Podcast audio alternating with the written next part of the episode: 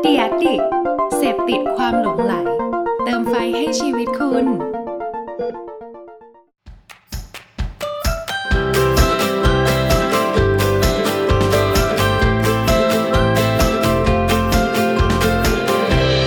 Hanky Biz Podcast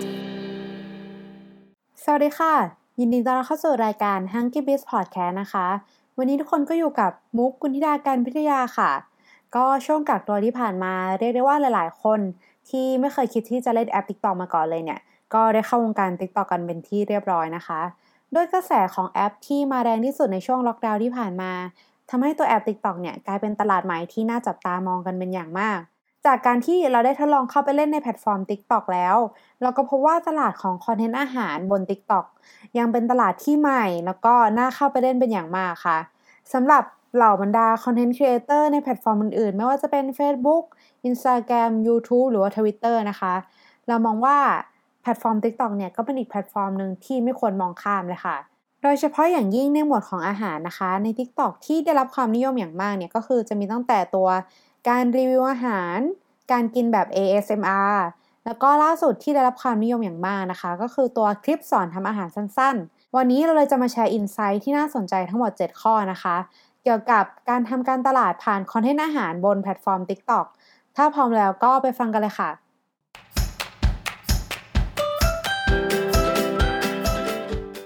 ข้อที่ 1 ค่ะ TikTok กำลังให้ความสำคัญกับการทำคอนเทนต์ที่ให้ความรู้ควบคู่กับความบันเทิง เมื่อไม่นานมานี้เองทาง TikTok เนี่ยเขาได้มีการออกตัวแคมเปญ Hashtag TikTok Unique ขึ้นมานะคะ เพื่อเป็นการผลักดันให้ครีเอเตอร์ที่อยู่ในแพลตฟอร์มเขาหันมาทำตัว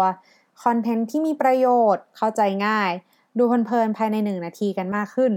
โดยในหมวดอาหารเองนะคะ ก็จะมีในเรื่องของตัว Hashtag ค่ากรรมอินเตอร์ภายใต้หมวดหมู่ย่อยที่มันเป็นของตัว Hashtag TikTok อยู่นี้นะคะ ซึ่งจะเน้นในเรื่องของคลิปที่แบบสอนทำอาหารเป็นหลัก จากตรงนี้เองเราเลยทำให้เห็นว่าเหมือนแบบทิศทางต่อจากนี้นะคะ เราจะได้เห็นการทำคอนเทนต์สอนทำอาหารผ่าน TikTok กันมากขึ้นแน่ๆค่ะ ข้อที่ 2 TikTok เนี่ยได้กลายเป็นสังคมออนไลน์ใหม่ ที่เป็นเหมือนเวทีให้เราออกมาแสดงความสามารถต่างๆ ถึงแม้ว่าก่อนหน้านี้นะคะ การเต้นเนี่ยอาจจะเป็นการแสดงความสามารถที่ได้รับความนิยมอย่างมากใน TikTok จนหลายๆ คนเนี่ยมีการไปบอกว่าเออตัวแอป TikTok เนี่ยเป็นแอปแบบเต้นๆ เหมือนแบบเต้นไปเรื่อยๆนะคะ แต่ว่าจริงๆ แล้วใน TikTok นะคะเขาก็ยังมีคอนเทนต์อื่น ๆ ที่ให้เราได้แสดงความสามารถในด้านต่างๆ ผ่านตัวคลิปวิดีโอสั้น ๆ ได้แบบง่าย ๆ ค่ะ อย่างการสอนทำอาหารผ่านวิดีโอ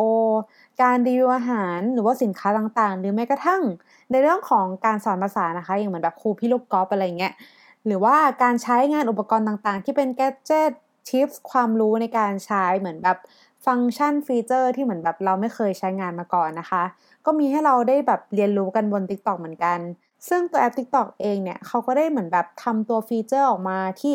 ทำให้คนทั่วไปอย่างเราสามารถเข้ามาแชร์ไลฟ์สไตล์ของตัวเอง ผ่านการทำคลิปบน TikTok ได้อย่างง่าย ๆ ค่ะ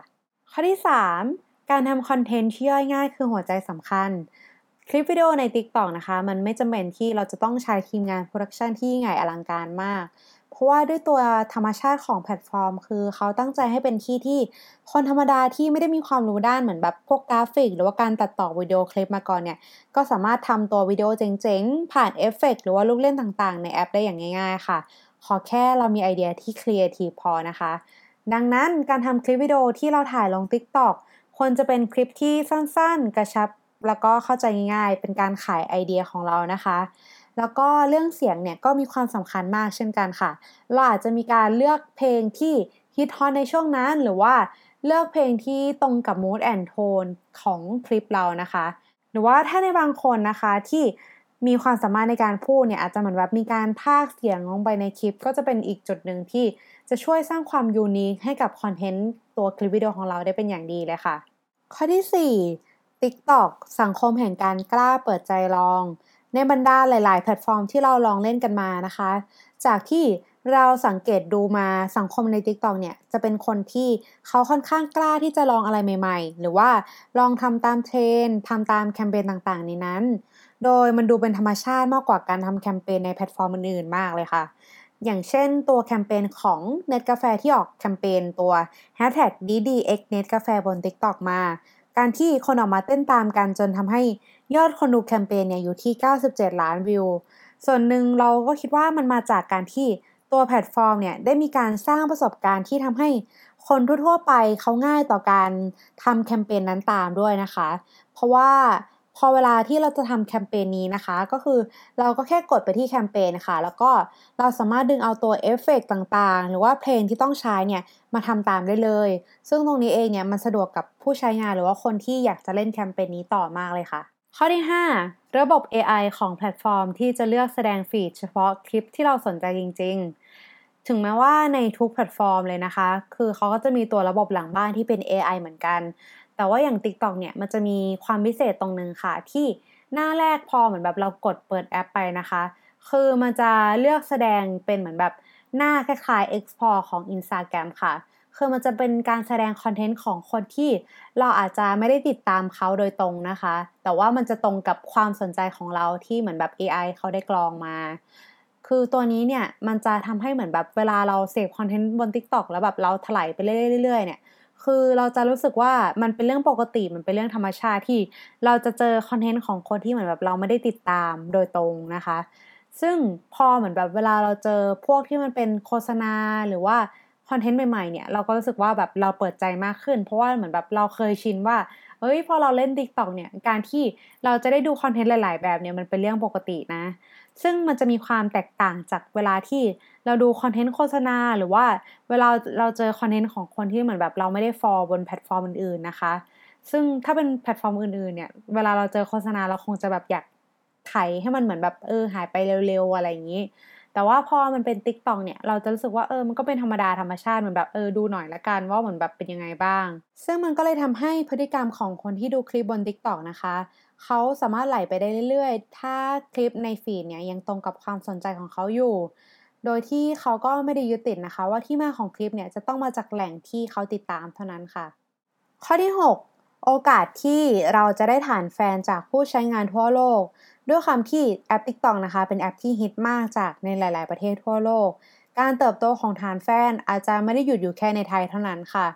อย่างก่อนหน้านี้นะคะ เราเคยมีโอกาสได้ไปสัมภาษณ์นักท่องเที่ยวที่เป็นคนมาเลเซียนะคะ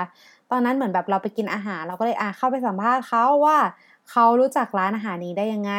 เขาก็บอกว่า เออเขาอะตามคลิปมาจากเหมือนแบบในแอป TikTok นะ ก็เลยเหมือนแบบเออชวนเพื่อนมากินกันที่ร้านนี้ เรียกได้ว่าตอนนี้แอป TikTok ค่ะ มันก็เลยกลายเป็นช่องทางใหม่ที่คนทั่วโลกให้การยอมรับ แล้วก็มีคนที่ติดตามไม่แพ้ช่องทางการโปรโมทเหมือนแบบจากแพลตฟอร์มอื่นๆเลยค่ะ ข้อสุดท้ายค่ะ ข้อที่ 7 หลายๆ แบรนด์เริ่มหันมาสนใจการโปรโมทผ่านการใช้ TikTok เป็นช่องทางการตลาดมากขึ้น ด้วยความที่แพลตฟอร์มอย่าง TikTok เนี่ยเป็นช่องทางที่ค่อนข้างจะให้ความสนุกผ่อนคลายกับเราได้ ซึ่งมันก็ตรงกับ nature หรือพฤติกรรมของคนไทยนะคะ ที่เราจะชอบเรื่องเหมือนแบบความสนุกความบันเทิงอะไรอย่างนี้ทำให้โอกาสที่เราจะทำการตลาดบน TikTok ในปีนี้นะคะ ก็เป็นอีกที่ที่น่าจับตามองเป็นอย่างมากค่ะสำหรับชาวคอนเทนต์ครีเอเตอร์ที่อยู่ในแพลตฟอร์มอื่นๆ ในตอนนี้นะคะ การที่เราจะเข้ามาเล่น แล้วก็สร้างฐานแฟนไว้บนนี้เนี่ยก็เป็นอีกจุดที่น่าสนใจเป็นอย่างมากค่ะ เพราะว่าจากที่เราได้มีโอกาสไปคุยกับครีเอเตอร์บน TikTok เอง หรือว่าเอเจนซี่ในบางเจ้านะคะเขาก็มีการแอบกระซิบมาบอกเหมือนกันค่ะว่าเขาก็ได้มีการเริ่ม plan การทำแคมเปญหรือว่าการจ้างการโปรโมทผ่านสื่อใหม่อย่าง TikTok กันมากขึ้นแล้วเหมือนกันค่ะ สุดท้ายนี้นะคะก็หวังว่าตอนนี้จะเป็นประโยชน์กับทุกคนที่กำลังสนใจที่จะลองเข้าไปเล่นหรือว่าทำการตลาดบน TikTok ค่ะ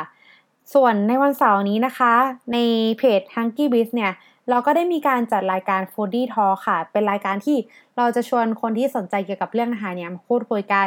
ซึ่งใน week นี้นะคะ เป็นหัวข้อเกี่ยวกับ TikTok ค่ะ อ่า เราได้มีการเชิญอินฟลูเอนเซอร์สายอาหาร สาย cooking เนี่ยจากบน TikTok มาพูดคุยกันใน week นี้นะคะสำหรับ guest speaker จะเป็นใครเนี่ยก็สามารถติดตามได้ที่เพจของ h u n k y Biz เลยนะคะ แล้วก็สามารถติดตามรายการของ h u n k y Biz นะคะ ในตอนอื่นในช่องของ d e d i c Podcast ร่วมกันกับพี่ๆรายการอื่นได้เลยค่ะ ก็ยังไงก็วันนี้ต้องขอตัวลาไปก่อนนะคะ ขอบคุณค่ะ สวัสดีค่ะ